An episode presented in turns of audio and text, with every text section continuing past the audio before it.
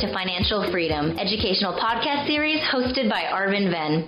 These 15 minute or so podcasts are meant to educate and empower listeners about key financial topics towards the road to financial independence in plain English and without financial jargon. Arvin Venn is independent financial advisor, founder, and CEO of Capital V Group in Cupertino, California. He is regularly featured in leading national financial publications such as Forbes and many others. And now for our host, Arvin Venn. Hello and welcome to the 15 Minutes to Financial Freedom podcast. I'm your host, Arvin Venn.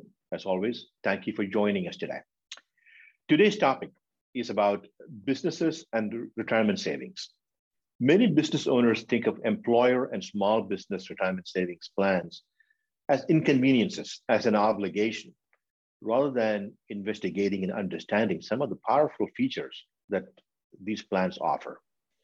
But today's topic and what we'll talk about are this, some of these powerful benefits of these small business plans and the differences, such as, say, what is a defined benefit plan or what is a cash balance plan? You may have heard of these, but now this is where we're going to discuss that in more detail. So you walk away understanding these very important concepts.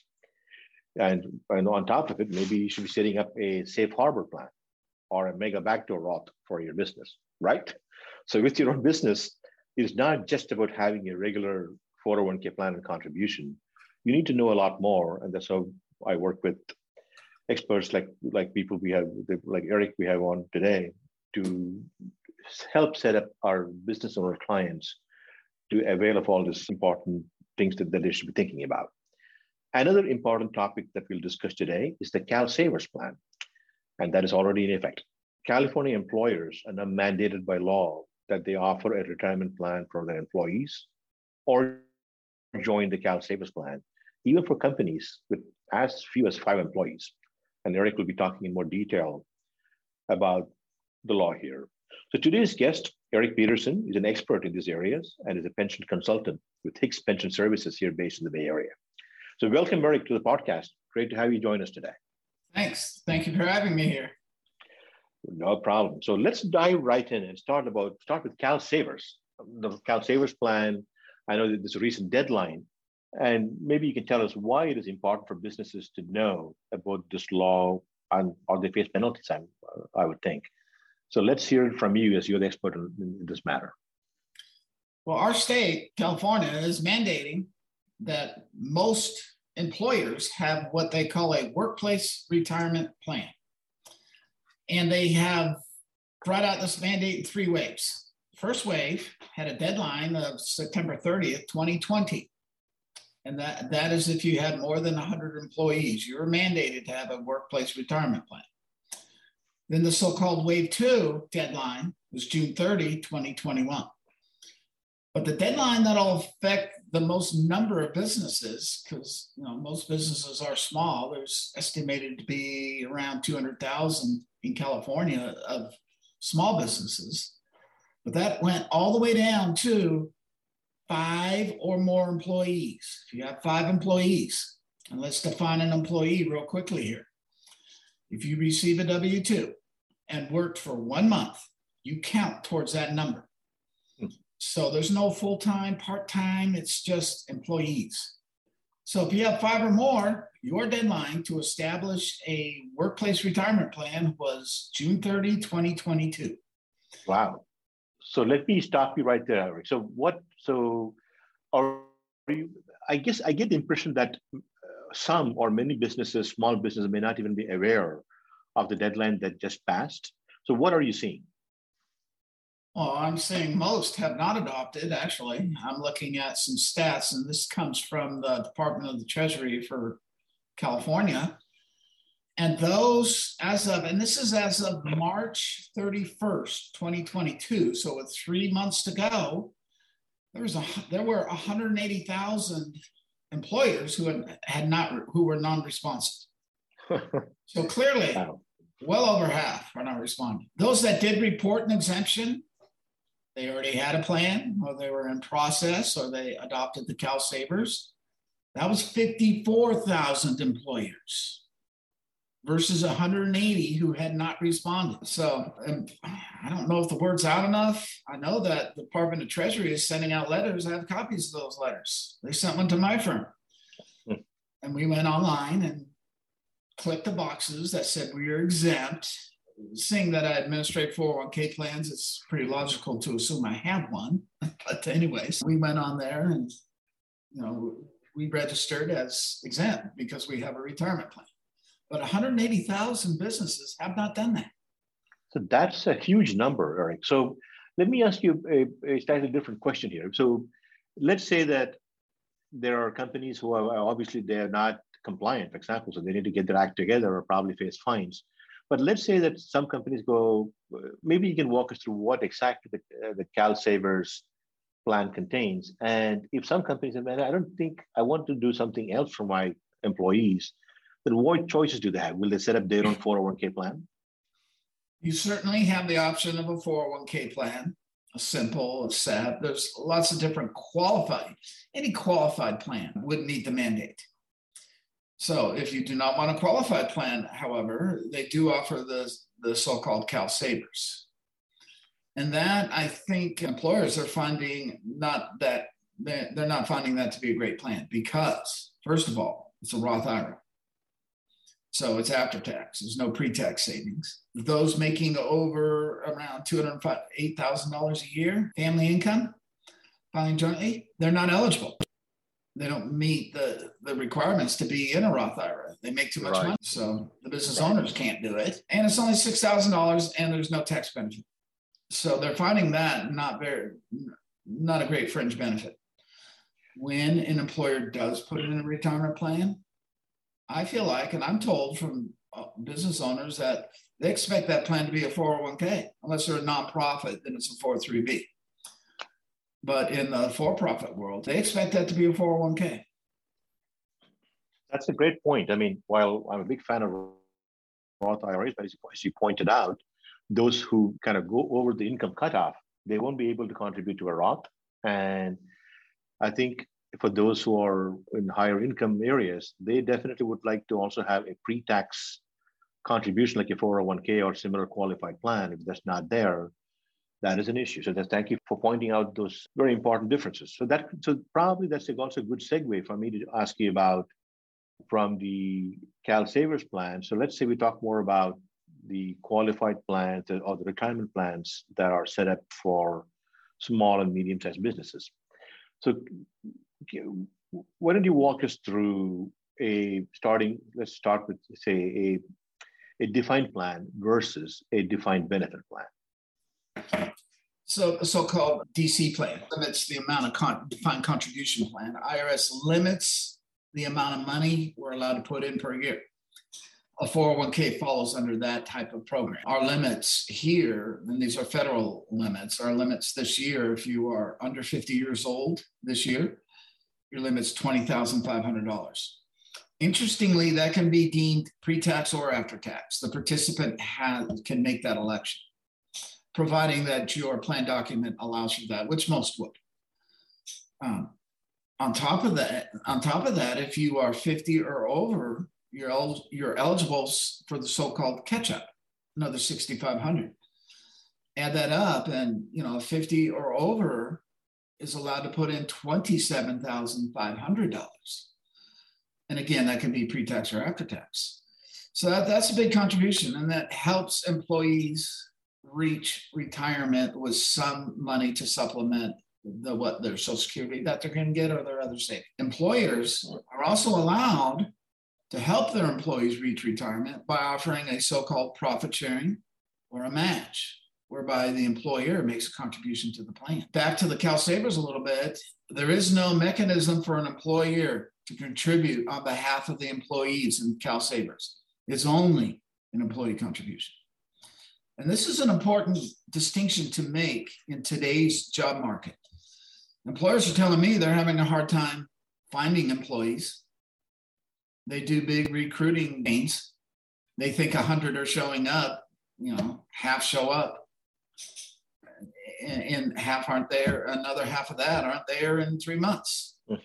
Right. We've been hearing about the the great resignation and the and the very low unemployment numbers. You have that to your point. Yeah, so it's hard to retain people. So employers are telling me they want to contribute by way of a match or a profit sharing, usually a match.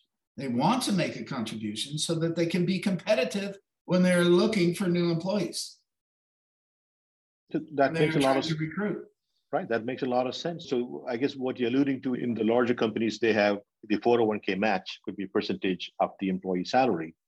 So that's part of the plan. And then on top of it, some companies have what is called the, the mega backdoor Roth, which is even though the employee may not be able to contribute to a Roth because of income levels, but because of their the plan allows for a a post-tax contribution, they are they're able to uh, contribute into a Roth like instrument. So, uh, can you briefly talk about this? Uh, so, if I'm not going off on a different track here, but I would assume that the mega backdoor Roth also falls could fall within this plan where they could an employee for example in a larger company too they could still contribute to the full limit of a pre-tax 401k plan avail of the 401k match from the company and potentially also contribute to a post-tax Roth-like instrument, what in some ways sometimes also called a mega backdoor Roth, I believe. Can you touch upon that briefly? Yeah. So the so-called mega mega backdoor Roth, it it comes around. once It comes up every once in a while. It, it receives a lot of press.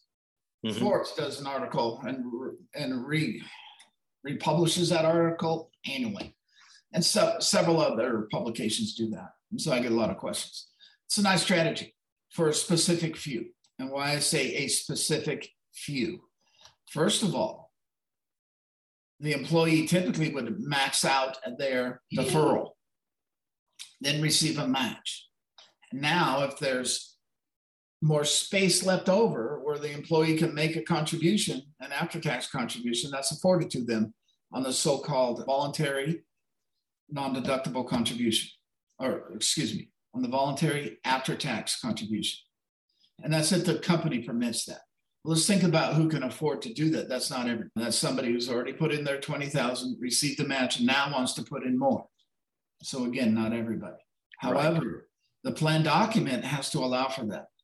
And there's another challenge to that. Some companies it doesn't work because there is a non-discrimination test where the highly paid for them to be able to do it, there has to be participation from the non-highly paid. So that doesn't work for most companies. Correct. larger high-tech companies where it's proportionally higher paid people, it does tend to work there. So those in the Bay Area who for some of the you know tech giants, they probably have that available.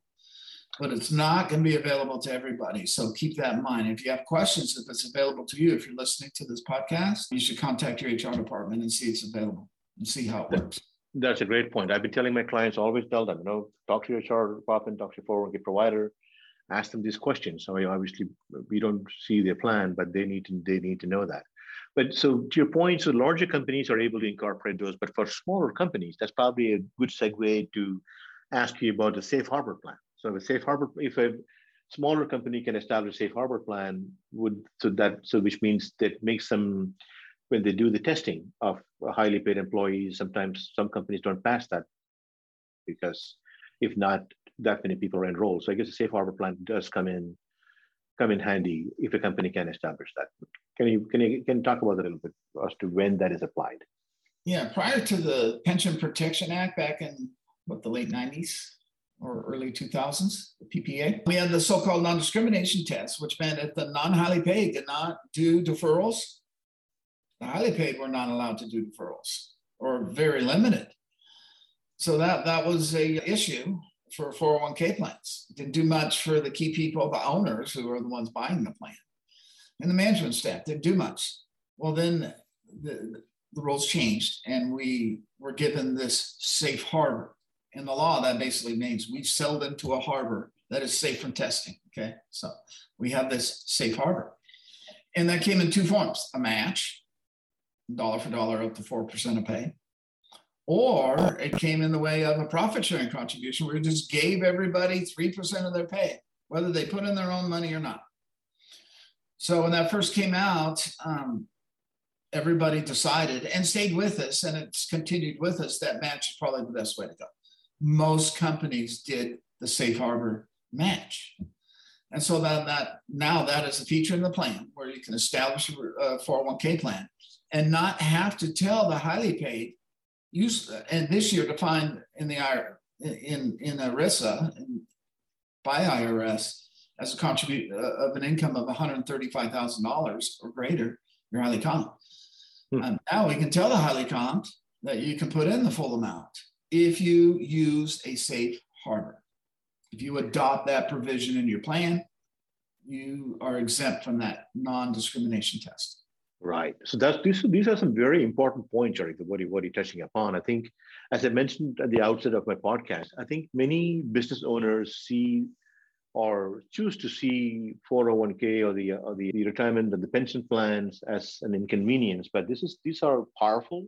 They help employers and employees, and there are there are laws around it. There are some very strict laws that not adhering to those can can involve penalties. So I think it's some. I hope the business owners uh, listening to the podcast at least start kind of thinking more about these things that we are that, that you have been pointing out some, some very important concepts so the now we've talking we spoke a lot about the defined compensation plan which is i mean the pensions very few companies offer pensions and we all know that it is pushed because companies were forced to offer the, these kind of plans. But what is a defined benefit plan? Because I know uh, obviously some business owners implement that.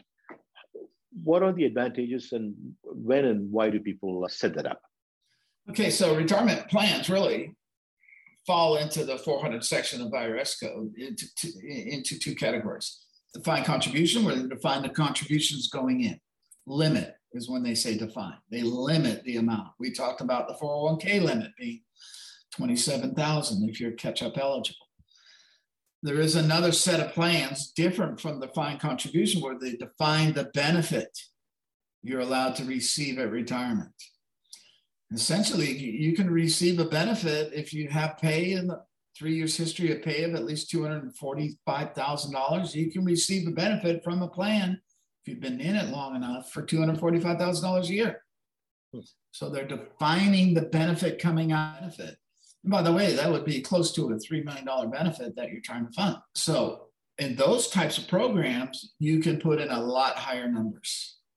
You know, somebody in their 50s starting a plan can put in $250,000 a year. So that's a powerful plan. I think many are not aware of. And I think that's something that business owners should educate. Of. Obviously, everything has certain rules around it, and it has to be set up in within compliance and rule boundaries. But these are some very important concepts. I think like our podcasts are educational, and the keys. We think education is power. So all these components, what we're talking about today, hopefully this will resonate and uh, for and make business owners investigate further. So the defined benefit plan, as you mentioned, has some. There's the limits are much higher, and you could have some really good plus points going forward. The other question for you is some business owners also implement cash balance plans. What exactly is that? Okay. The defined benefit plan, there are different types of defined benefit plans, one being a cash balance plan. So it is all following the defined benefit rules. However, it's just a different way to calculate really how much we're going to give to employees versus owners, essentially. Cash balance plan does that a little more favorably than a straight defined benefit plan would do. So, cash balance has been the default and more popular plan design, which again is a category or a type of defined benefit plan. Got it. That's what I thought. So that's so there are different categories, and I think one of the more popular ones within the defined benefit plan is the is the cash balance plan. Got it. So Eric, so uh, at the at the end of this podcast, so what we what are what are what would you say should be the some of the biggest takeaways uh, for our listeners from this conversation?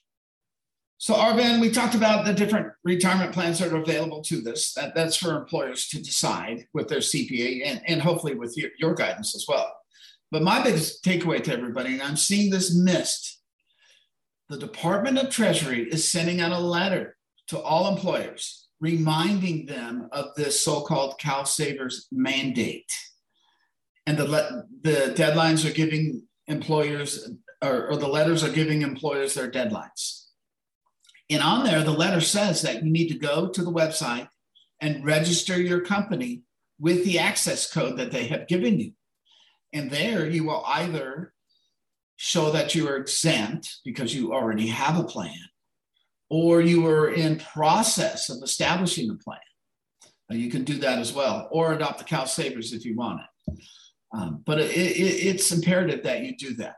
And the reason I say that, and, and Arvin mentioned this way earlier in the podcast, there are penalties if you do not act. The penalty is $500 an employee. And that, um, that authority to, to give you that fine is from the franchise tax board. So, I mean, that, that's, that's who fines employers. That's pretty serious. So, so again, th- thanks, Eric. So that's, that's a lot of uh, good information, great information. And I think uh, that's an important takeaway regarding CalSavers. I think I, I did note that it looked like almost 80 or 90 percent of employers have not responded, which is which means like a lot of fines uh, waiting to happen. So hopefully people will take action.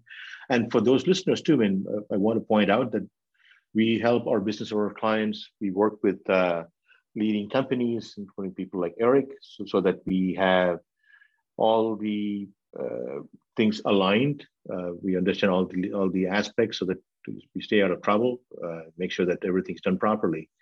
And uh, it is also important for, for those who already have 401k plans for advisors to make sure that the benchmarking is done every year. There's a there's it's a fiduciary it's a fiduciary responsibility. So for the employer, and so it's important that your advisors make sure that you have the benchmarking done every year. All the funds that are chosen or have, have, have low, very low expense ratios.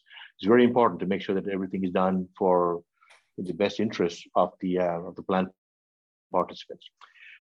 We're getting to the we try to keep it the 15 to 20 minute range. So there is a lot more I need to ask, and I think there's a lot more knowledge that you can share, Eric. But so I guess what we need to do is to have you back on a webinar, and that way delve into more detail. I have a strong feeling that a lot of our listeners and even some of my clients who are business owners will find it very, very valuable. So we are, I'm looking forward to having you as one of our expert guests for an upcoming webinar uh, sometime in the next few weeks. But in the meantime, thank you so much for taking the time and, and giving your expertise and opinions uh, on this topic that you know so well.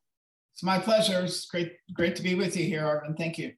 Wonderful. And before I sign off, I also need to give my obligatory disclaimer that this is only for educational purposes and it should not be considered financial, legal, or tax advice. Please consult with your advisors for specific advice to your situation. Thank you all again for signing on, and thank you again, Eric, for joining us today. It's my pleasure. So we look forward to seeing you soon and you tuning in. At the next podcast, you can also read more about us at www.capitalvgroup.com or call us at 408 725 7122. Or you can like us or read more about us on Twitter and on Facebook. Arvind Ven is a registered representative with advisory services and securities offered through LPL Financial, a registered investment advisor, member FINRA, and SIPC. The opinions voiced in this material are for general information only and are not intended to provide specific advice or recommendations for any individual. All performance referenced is historical and is no guarantee of future results. Information is not intended to be a substitute for specific individualized tax advice. We suggest that you discuss your specific tax issues with a qualified tax advisor. Financial planning offered through Capital V Group, a registered investment advisor and a separate entity from LPL Financial.